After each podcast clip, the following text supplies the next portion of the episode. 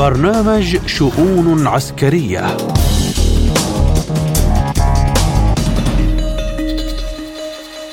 تحية طيبة مستمعينا الكرام في كل مكان على أثير إذاعة سبوتنيك في موسكو مع حلقة جديدة من برنامج شؤون عسكرية. أصحبكم فيها أنا محمد جمعة والبداية بأبرز العناوين. صاروخ كورنيت مضاد للدبابات يبدد أسطورة الأسلحة البريطانية التي لا تقهر. مطار عسكري إيراني يبنى على الحدود اللبنانية مع إسرائيل.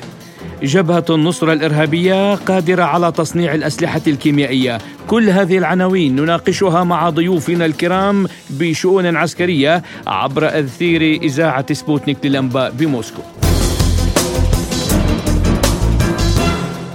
ونبدأ بالملف الأوكراني حيث تستمر العملية العسكرية الروسية في أوكرانيا ويستمر إحباط كل المحاولات للقوات كييف المستميتة لاختراق دفاعات الجيش الروسي على مختلف الجبهات وتكبيدها خسائر فادحة بالعتاد والأرواح. ميدانيا تعمدت مقاتلات روسية مطاردة أول دبابة بريطانية من طراز تشالنجر اثنان وتم تدميرها بصاروخ كورنيت مضاد للدبابات خلال عملية خاصة بعد كشف أماكن تحركها ضمن مجموعة أمنية مدرعة. وبناء على ذلك أكد الرئيس الجديد لوزارة الدفاع البريطانية أن لندن لا تخطط لإرسال دبابة جديدة لتحل محل الدبابة المدمرة. حول هذا الحدث الميداني تحدث مستشار القائم بأعمال رئيس جمهورية دانيسك الشعبية بان جاجين استخدمت القوات المسلحة الأوكرانية دبابة تشالنجر 2 في اتجاه رابتونسكي كجزء من مجموعة مدرعة مصنوعة من النماذج السوفيتية. وكان من المفترض أن تقوم هذه المجموعة المدرعة بحراسة الدبابة البريطانية. كشف استطلاعنا أماكن وطرق تحرك المجموعة المدرعة التي ضمت الدبابة تشالنجر وكانت تعمل على حمايتها لتسهيل مهمتها بتوجيه الضربات من مواقع مغلقة. الدبابة البريطانية تشالنجر مدججة بالأسلحة بما في ذلك مدفع جيد ولكن في نفس الوقت قاموا بحمايتها وبعد التعرف على طرق الحركة تم نصب كمين لها وتدميرها بواسطة صاروخ كورنت مضاد للدبابات وبهذا تتبدد بالكامل أسطورة الأسلحة البريطانية التي لا تقهر. أعتقد أن هذا هو مصير جميع ما يسمى بالآليات الأجنبية التي ستحصل عليها أوكرانيا والتي استلمتها بالفعل من أصحابها من الناتو وسيتم اصطيادها. وفي سياق متصل كشفت وسائل إعلام غربية أن المرتزقة الأجانب الذين يقاتلون إلى جانب سلطات كييف يقتل بعضهم بعضا في كثير من الأحيان على خلفية صراعات داخلية. وللحديث أكثر عن التصعيد الحربي في أوكرانيا نستضيف معنا عبر الهاتف من ألمانيا الباحث الأكاديمي والخبير بالعلاقات الدولية الدكتور عبد المسيح الشامي. أهلا بك دكتور عبد المسيح في شؤون عسكرية. تحية لكم وشكرا على الاستضافة أبدأ معك دكتور من تهديدات المتحدث المتحول جنسيا في القوات المسلحة الأوكرانية سارة أشتون بالقتل للصحفيين الروس. هل سيلاقي هذا البيان رد فعل من قبل المجتمع الدولي دكتور؟ وكيف سيكون رد روسيا إذا فعلا ظهر تهديد حقيقي لمراسليها؟ للأسف الشديد هذا هذا التصريح آه، آه، هو آه، يعتبر يعني في غاية العنصرية والنازية وهو يضرب عرض الحائط كل القوانين الدولية وكل ما يشاع في الغرب عن قضية حرية الصحافة وحقوق الإنسان وإلى ما هنالك. هذه والحرية الفكرية وكل ما يعني نسمع عنه من يعني مواقف وربما وسياسات وحتى يعني الغرب يشن حروب تحت شعار حرية الرأي وحرية التعبير والحرية السياسية وإلى ما هنالك. اليوم عندما يأتي هذا هذا التصريح من قبل وزيرة على مستوى وزيرة طبعا في في حكومة عنصرية في حكومة يعني أقل ما يقال عنها أنها مجموعة من المافيات تجتمع يعني على الارتزاق من وراء حرب يعني تأخذ شعبها كحطب محرقة حقيقة تنفيذا لأجندات من يدفع ومن آه، آه، يعني يأمر ومن يشغل هذه آه، العصابات المافيوزيه التي تدير هذه الدولة. للأسف الشديد أعتقد أن الغرب اليوم سوف يصم أذانه، يعني هذا الغرب الذي حجب كل المواقع الصحفية وكل المحطات التلفزيونية الروسية منذ بداية الحرب ويعني دون أي وادع ودون أي رادع أخلاقي ودون أن يأخذ بعين الاعتبار. كل القيم وكل الحقوق المحفوظة وفق يعني شرعة الأمم المتحدة في حرية الصحافة، حرية التعبير وإلى ما هنالك. كل هذا الأمر يعني لم يهتم به منذ بداية الحرب وبالتالي أعتقد أنه اليوم أيضا سوف يعتبر نفسه أنه لم يسمع شيء وبأن آه الذي آه حدث يعني ربما إذا في أحسن الظروف. أنه حاله فردية ولا يستدعي ربما الوقوف عنده. لذلك يعني اليوم هذه الازدواجية في المعايير آه، لا تقتصر فقط على التعامل مع الصحافة هي ازدواجية في المعايير تطال كل آه، يعني السياسات في في في مجال السياسة في مجال الاقتصاد في مجال آه، آه، أيضا حقوق الشعوب الأخرى والى ما هنالك في في حتى في في المنظمات والمؤسسات الدولية. هنالك ازدواجية وهنالك تمييز عنصري وهنالك دول تقدم نفسها على أنها فوق القانون عندما يتعلق الأمر بتجاوزات من هذه الدول. بينما عندما يكون هنالك أي شيء آه، بالمقابل من دول فقيرة من دول آه، ربما ليست مهيمنة كتلك الدول. طبعا ينزلين عليها عقاب يعني الله كما يقال ويحرقونها ويجتاحونها ويعني يعني يدمرون هذه الدولة ويشردون شعبها. بكل الأحوال أعتقد أن الموقف الروسي هنا هذا اعتداء هذا تهديد مباشر وهذا آه، مخالف لكل كما قلنا الشرائع الدولية وبالتالي يحق لروسيا أن تدافع عن نفسها، أن تدافع عن صحفيها، الصحفيين الموجودين على الضفه الروسية ليس كلهم روس أيضا، هنالك صحافة من كل دول العالم تتواجد هناك، وبالتالي التعاطي مع وضرب هذه آه، هؤلاء الصحفيين وإبادتهم وقتلهم آه، هذا اعتداء على يعني على الصحافة، على حرية الصحافة، على حرية الرأي، آه، بشكل أو بآخر ومن حق روسيا ومن حق أي دولة آه، اولا أن تدافع عن نفسها. وواجب الدفاع عن الصحافة هو واجب على كل دولة من دول العالم على كل آه، إنسان أصلا في هذا العالم. لأن الصحفي هو يعني شخص ينقل الحقيقة ينقل الواقع ينقل المعلومة والخبر. إلى كل دول العالم ويوثق ما يجري وبالتالي اليوم عندما تقول وزيرة بكلام كهذا ماذا تريد أن تخفي؟ يعني يبدو أن يعني الجرائم التي تقوم بها آه، هذه الدولة آه، أكبر من أن تتحمل بشكل أو بآخر، لذلك تريد أن تسكت وأن تنهي وأن تقتل الصحفيين حتى لا يقوموا بنشر الحقائق ونشر ما تقوم به دولتها من إجرام ومن آه، حقيقة قتل ومن تدمير في تلك المنطقة، من حق روسيا أن تدافع عن نفسها كما هو الحال في كل دول العالم. نعم، يعني إذا لم تستحي افعل ما شئت. ننتقل من من الوضع الأخلاقي المزري إلى الميدان دكتور آه، مستشار رئيس أوكرانيا ميخائيل بودولياك قال أو يزعم أن كيف تستخدم أسلحة أوكرانية الصنع لمهاجمة شبه جزيرة القرم، يعني برأيك هل يحاول نظام كييف الآن تبييض الغرب بهذه الطريقة متوقعا خلافات حادة مع القائمين عليه بشأن هذه الهجمات؟ يعني بكل الأحوال أصبح يعني آه، هذا يعني يعني ربما يكون هو تبييض آه، لصفحة الغرب ولكن أعتقد آه، ربما يكون الأكثر هو أن الغرب لم يعد قادر على تحمل فاتورة هذه الحرب ليس فقط الفاتورة العسكرية والمالية بل الفاتورة السياسية. هنالك اليوم تخوف و حسابات كثيرة حقيقة آه، في آه، الغرب حول آه، أي اعتداء وأي تصعيد وأي ضربات يمكن أن تطال المناطق الروسية. هذا أمر الغرب يتهيبه كثيرا واليوم العلاقات بين أوكرانيا وبين الغرب ربما تكون في أسوأ حالاتها وهذا كان واضح ربما في كلام زيلينسكي منذ أيام عندما قال أن يعني حتى وصل حد التهديد للغرب إذا لم يرسلوا السلاح والمال والدعم سوف يغرق أوروبا في المهاجرين واللاجئين وسوف أيضا يعني آه، يحرض اللاجئين الأوكرانيين المقيمين في الدول الغربية على هذه الدول من الداخل. وبالتالي العلاقات سيئة جدا وهنالك تراجع وهنالك عدم رغبة من قبل الغرب بالاستمرار في هذه المعركة. وهذا آه، وهذه العمليات التي تطال القرم ومناطق أخرى داخل روسيا آه، تؤجج. يعني يمكن أن تفتح الباب على يعني أي تصعيد بين الغرب وبين روسيا. إضافة أن ربما هذا الأمر يعني يعني اليوم عندما تضرب القرم هي تعرف يعني أوكرانيا أعني هنا ربما تريد توريط الغرب. وحتى لو قالت أن اليوم هذه هذه الأسلحة أسلحة أوكرانية يعني يعرفون بأن روسيا تعرف حقائق يعني خلفية هذه الأسلحة ومن أين تأتي هذه الأسلحة وسوف تحمل الغرب. الذي يدعم أوكرانيا والذي يعني هو الذي يسلح بشكل أو بآخر وما زال يغطي يعني الحرب الروسية وهم يريدونها حرب استنزاف تجاه روسيا. يعرف الحقيقة بأن هذه الحرب لا يمكن أن تكون فقط بقرار أوكراني وأي ضربات أيضا هنالك تنسيق بينهم وبين الناتو وبينه وبين الولايات المتحدة الأمريكية على الأقل.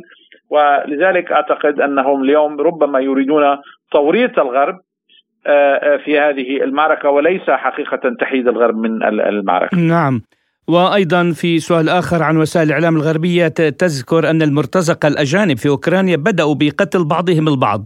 برأيك دكتور ما هو السبب وراء ذلك؟ هل يمكن أن نتحدث عن انخفاض خطير في الفعالية القتالية للقوات المسلحة الأوكرانية؟ لا شك أن هنالك انخفاض كبير وهذا قاله أيضا زيلينسكي وقاله أيضا كثير من المسؤولين العسكريين إن كان في أوكرانيا أو غير وغيره أو في باقي الدول الغربية بأن طبعا اليوم الهجوم المضاد على سبيل المثال فشل هنالك خسائر كبيرة في آه، في الجنود هنالك خسائر في المعدات ولكن بكل الاحوال هذا هذا الصراع الداخلي آه، هو كحال كل العصابات المرتزقة، يعني هذه الجيوش التي تقاتل وهذه العصابات التي تقاتل في أوكرانيا ليس لها قضية، يعني هي لا تقاتل، يعني اليوم حتى إذا حسبنا يعني أننا القتال بين أوكرانيا وبين روسيا يعني اليوم حتى أجندة هذه الحرب لا تخدم لا تخدم مصلحة أوكرانيا نفسها.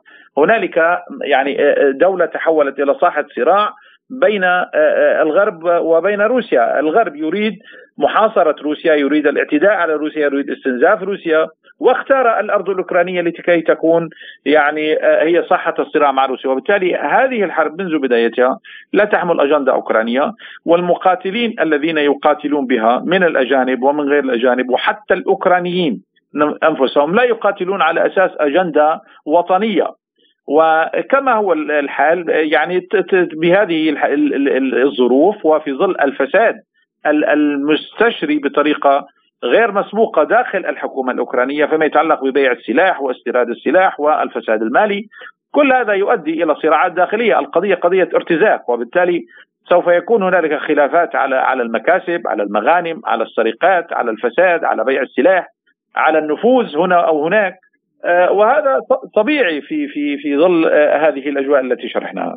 الباحث الأكاديمي والخبير بالعلاقات الدولية الدكتور عبد المسيح الشامي كنت معنا ضيفا عزيزا ودائما معنا في شؤون عسكرية، شكرا لكم. كل التحية والتقدير لكم وشكرا جزيلا على الاستضافة.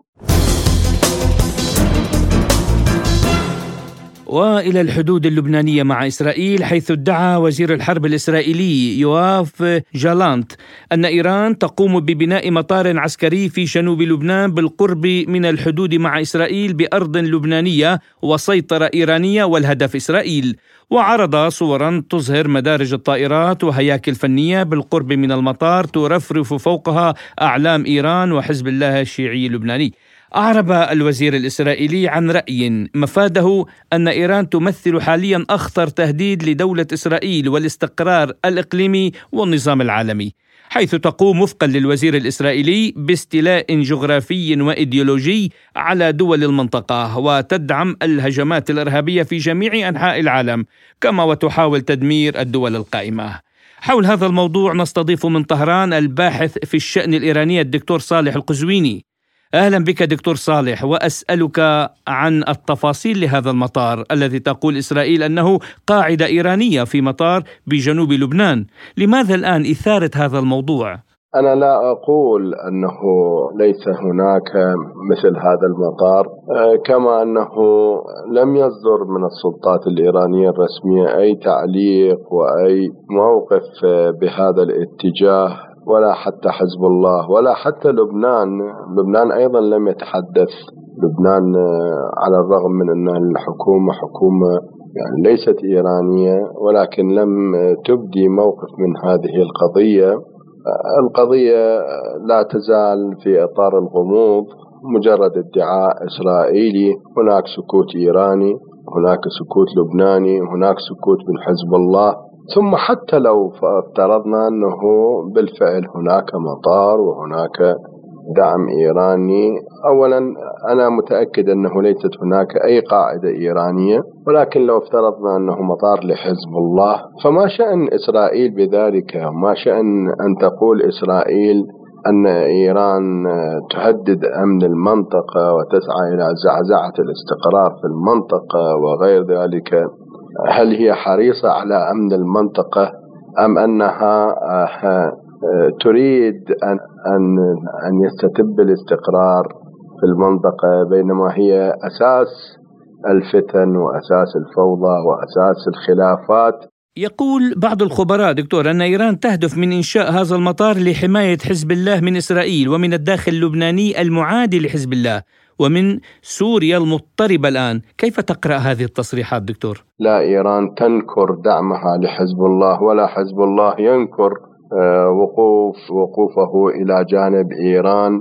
آه، هناك نوع آه، من من العلاقات علاقات الدعم المتبادل بين الطرفين. بالتالي إيران لا تنكر ذلك.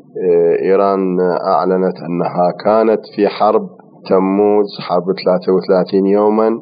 كان الشهيد قاسم سليماني هو أيضا يشارك في هذا الحرب في هذه الحرب وأحبط الهجوم الإسرائيلي. إيران لا تخجل من ذلك.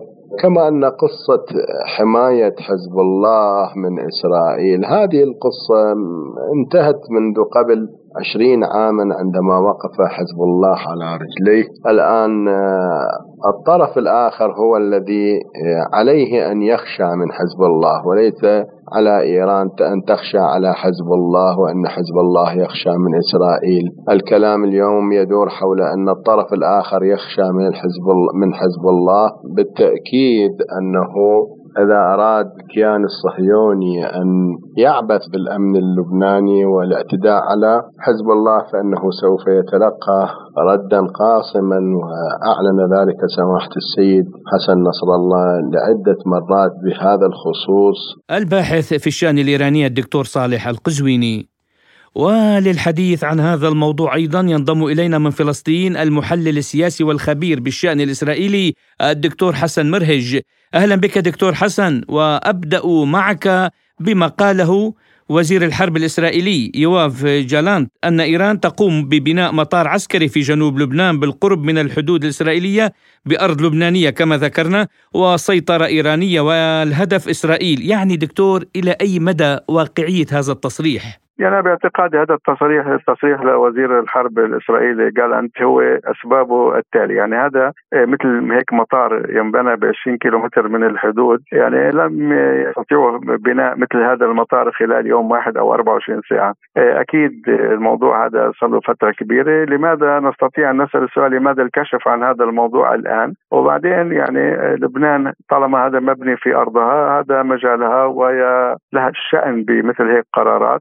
ادعاء والإذعان بأنه هذا إيران لأنه إسرائيل تريد التأجيج مثل هذا الموضوع بأنه كل ما يخص إيران لأنه هناك يعني مفهوم عالمي اتجاه هذا الموضوع. وأعتقد أنه مثل هذا التصريح الآن لجالنت أو لرئيس الموساد الإسرائيلي له هدفان. الرسالة الأولى هي للشعب الإسرائيلي في الداخل الإسرائيلي بما يحصل في إسرائيل من من نزاعات و انقسامات وانشقاقات وكل ما يجري آه، الآن من ناحية آه، سياسية داخلية أو أو اجتماعية. والوضع يعني المتفاقم من ناحية الإجرام سواء بالوسط العربي الداخلي أو حتى في الوسط آه، الإسرائيلي. فنحن نرى إنه مثل هذه الأمور تدعي إنه رئيس الموساد يصرح مثل هذه التصريحات والخطر القادم على إسرائيل وكأنما لربما يستطيعوا أن يستفيدوا من ذلك. الهدف الآخر أنا باعتقادي وهو الأهم هو التقارب الذي نسمع عنه الآن ما بين الولايات المتحدة وإيران. آه، في امرين، الأول إنه ربما الولايات المتحدة تريد العودة إلى المحادثات مع إيران بالشأن المفاعل النووي. والآن هناك أيضا تبادل أسرى بوساطة قطرية والإفراج عن ما يعادل 6 مليار دولار وما فوق أو ربما أكثر من ذلك بكثير من خلال الوسيط القطري وهذا يزعج الإسرائيلي جدا. هذا الأمر أي تقارب أمريكي وتحالفه مع إيران يزعج الأمريكي بش... الإسرائيلي بشكل كبير. وهنا أعتقد إنه الإسرائيلي يريد أن يكتسب شيئا ما. طيب دكتور حسن يعني كيف ستتعامل إسرائيل مع هذا المطار وهي التي لا تتوانى عن ضرب أي موقع في أي دولة عربية إذا رأت أنه يهدد أمنها؟ ما عدا لبنان، يعني أنا باعتقادي آه، مواسين القوى والردع المتواجد بين لبنان وإسرائيل وخاصة المقاومة اللبنانية، هنا إسرائيل تحسب الف حساب، يعني نحن نعرف منذ عامين الطيران الإسرائيلي لا يجرؤ أن يمر من الأجواء اللبنانية، مع العلم أنه قبل ذلك كانت الأجواء آه، متاحة وبارتياح. كانت تمر الطائرات الإسرائيلية على مدار 24 ساعة في الأجواء اللبنانية. إيه، تستطيع تفعل ذلك لربما مثلا في في سوريا لأن سوريا اليوم منهمكة في أمور أخرى وليس من أولياتها أو استراتيجياتها الرد آه، بشكل مباشر على ما تفعله أو القصف الذي يجريه الطيران الإسرائيلي، لأنه في استراتيجيات ولها اولويات آه، قبل ذلك، تريد أن تفتح جبهة أخرى مع مع إسرائيل. بالنسبة للبنان أعتقد ما يمنع إسرائيل آه، أو ما منع إسرائيل من إزالة الخيمة هو العامل الذي منع إسرائيل من القيام بقصف مثل هذا الموقع وإن تم سوف يكون يعني الكل هناك تداعيات سوف تكون عالية جدا وأثمان باهظة يدفعها الطرفان قال وزير الحرب الإسرائيلي بأنه إذا وصلنا إلى الصدام فلن نتردد في تفعيل القوة القاتلة للجيش الإسرائيلي، دكتور ماذا يعني بالقوة القاتلة وبماذا تتمثل؟ يعني أنا باعتقادي من يريد أن يوجه أي ضربة قاتلة عليه أن لا يتحدث عن ذلك ولكن هي أكثر عامل نفسي ومزاعيم نفسية تقوم فيها إسرائيل أنه لربما لديها ما هو مخفي للقيام بقصف أو أو أو شلل آه، بعض الأمور ولكن أعتقد أنه حتى التصريحات العسكرية الإسرائيلية بتقول أنه هناك جهوزيات عالية جدا بالنسبة لمحور المقاومة في لبنان. اليوم صرح المتحدث العسكري والعديد من الصحفيين الصحفيين والجنرالات الإسرائيليين بأنه أيضا هناك استنفار وتدريب وتام لدى حماس في غزة والجهاد الإسلامي وهناك تدريبات على مستويات عالية واختبار بعض الصواريخ بالجانب. إذا هناك تأهب من المحور المقاومة على أي عمل تقوم به إسرائيل وبالتالي يعني الرد من محور المقاومة سوف يكون رد كبير جدا كما يتوقعه الإسرائيلي إيه، ولن يكون الأمر سهلا كما كان عليه لغاية 2006 المحلل السياسي والخبير بالشأن الإسرائيلي الدكتور حسن مرهش كنت معنا ضيفا عزيزا في شؤون عسكرية ولدينا اليوم آه، ما نشره الصحفي الأمريكي سيمور هيرش وثيقة مفادها أن جبهة النصرة الإرهابية المحظورة في روسيا يمكنها تصنيع أسلحة كيميائية. تتحدث الوثيقة فقط عن خطط لإنتاج مثل هذه الأسلحة ولم تذكر ما إذا كان الإرهابيون قد تمكنوا من القيام بذلك إلا أن هيرش يصر على أن واشنطن تحاول قمع حقيقة أن الإرهابيين يمكن أن يمتلكوا قدرات مماثلة. للحديث عن هذا الموضوع ينضم إلينا الباحث الاستراتيجي والخبير بشؤون الجماعات المسلحة الدكتور حسام شعيب. أهلا بك دكتور حسام في شؤون عسكرية. وأسألك إلى أي مدى صحه هذه التصريحات دكتور وإذا كانت صحيحة فمن يقف وراء إعطاء الإرهابيين مقومات السلاح الكيماوي؟ عندما نتحدث اليوم على قدرة جبهة النصرة على تصنيع أسلحة كيماوية أعتقد أن يعني هذه التسريبات الإعلامية لا سيما الأمريكية هي ليست فقط تسريبات وإنما هي حقائق علمية وموضوعية عسكرية عن جبهة النصرة، خصوصا أن جبهة النصرة اليوم نحن نتحدث عن مرور حوالي يعني 13 عاما على تأسيسها أو 12 عاما على الأقل في سوريا. جبهة النصرة بداية استفادت من خبرات لقيادات كانت تعمل في صفوفها وبعض القيادات كانت من خارج الحالة الوطنية السورية أتحدث أو حتى من خارج الجنسية والبوتقة السورية وهم من المقاتلين الذين كانوا في العراق وبعضهم أيضا جاء من الشيشان وجنسيات قد تكون وبالتالي هؤلاء يملكون خبرات فائقة في العمل الميداني. وأيضا في صناعة الاسلحه ومن الممكن جدا أنهم قد طوروا أو استطاعوا من خلال بعض التقنيات. يضاف إلى وجود هذه العناصر وهذه القيادات الخبيرة أيضا أن الولايات المتحدة الأمريكية مدت جبهة النصرة سواء بطريق مباشر أم غير مباشر أيضا بأسلحة وصواريخ سواء من خلال يعني الأراضي التركية أو حتى آه، من خلال بعض الدول آه، التي كانت تدعم جبهة النصرة. أتحدث مثلا عن قطر. والتي دون أن يكون هناك أي رقيب لوصول هذا السلاح أو آه، يعني مخاطر هذا السلاح في مسائل تتعلق بالتطوير أو في استخدام يعني آه، لغير الهدف الاساسي. دكتور حسام سابقا كان لجبهة النصرة تجربة مع تصنيع ونقل غاز الكلور من وإلى إدلب السورية، هل يتوقف الأمر عند غاز الكلور برأيك أم أن الأمر تطور إلى أبعد من غاز الكلور؟ لا أنا برأيي أن الأمر تطور إلى أبعد من مسألة غاز الكلور، نحن نتحدث اليوم يعني آه، حتى في تطور بعض الصواريخ نحن نتحدث اليوم يا سيدي في وصول طائرات مسيرة. تمتلكها جبهة النصرة. يعني قبل أيام أسقطت طائرات مسيرة في آه، محافظات ريف اللاذقية آه، القرداحة ومناطق أخرى في شمال اللاذقية. إذا نحن أمام مشهد جديد متطور اليوم عسكريا بالنسبة لجبهة النصرة. هذا الامتلاك لهذه القدرات العسكرية الجديدة لماذا الآن يتم الإعلان؟ أنا بتقديري الإعلان يتم آه، لأن جبهة النصرة بحكم المدة الزمنية التي يعني توفرت لها استطاعت أن تتحول آه، من آه، ميليشيا غير منظمة إلى كيان منظم.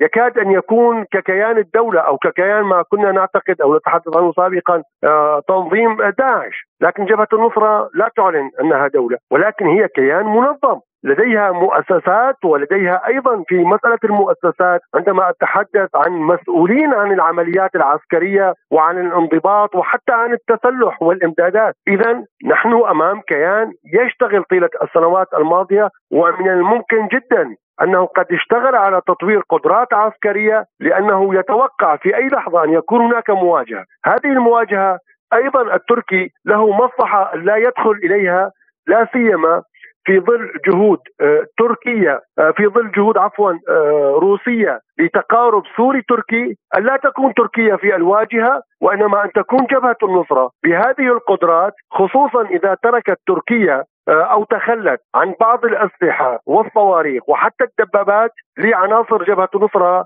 في مناطق آه، أدلب وريفها تحديدا وأيضا مناطق شمال حلب. اذا نحن أمام مشهد آه، قد يكون عسكري آه، بامتياز وعسكري لا اتحدث هنا بمعنى العصابات وإنما هنا عسكري منظم قد يؤثر أو يحسم المعركة وهذا سيكون في مشهد خطير في المرحلة القادمة. طيب برأيك كيف سيتم التعامل داخليا واقليميا ودوليا مع هذا التنظيم الإرهابي فيما لو امتلك فعلا ناصية التصنيع للسلاح الكيماوي؟ أنا أتمنى من خلال وكالة سبوتنيك ولكل من يستمع إلينا آه، اولا أن يكون هناك جلسة لمجلس الأمن الدولي بعيدا عن مسألة يعني الحالة الإنسانية والحديث عن ممرات ومعابر إنسانية أن يكون هناك نقاشا موسعا على مستوى الدول الكبرى وأصحاب القرار في المجتمع الدولي أن تفلت الحالة العسكرية ووصول قدرات وأيضا مواد كيماوية إلى مجموعات هي أساسا ليست بدول وبالتالي هذا الأمر من الممكن أن ينعكس على أمن واستقرار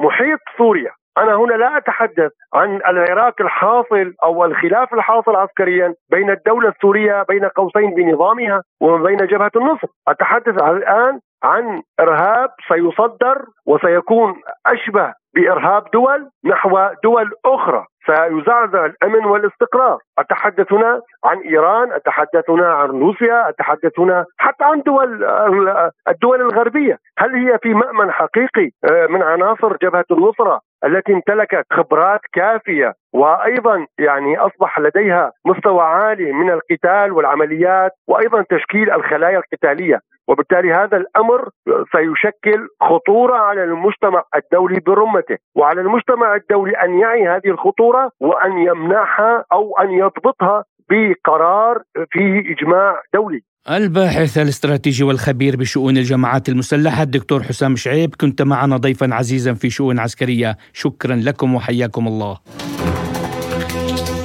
إلى هنا تنتهي حلقة اليوم من شؤون عسكرية قدمتها لحضراتكم عبر موجات إذاعة سبوتنيك بموسكو. كنت معكم أنا محمد جمعة تابعونا على سبوتنيك Arabic dot AE وأيضا على قناة تليجرام وسبوتنيك Arabic وراديو سبوتنيك. ولا تنسونا من التعليقات.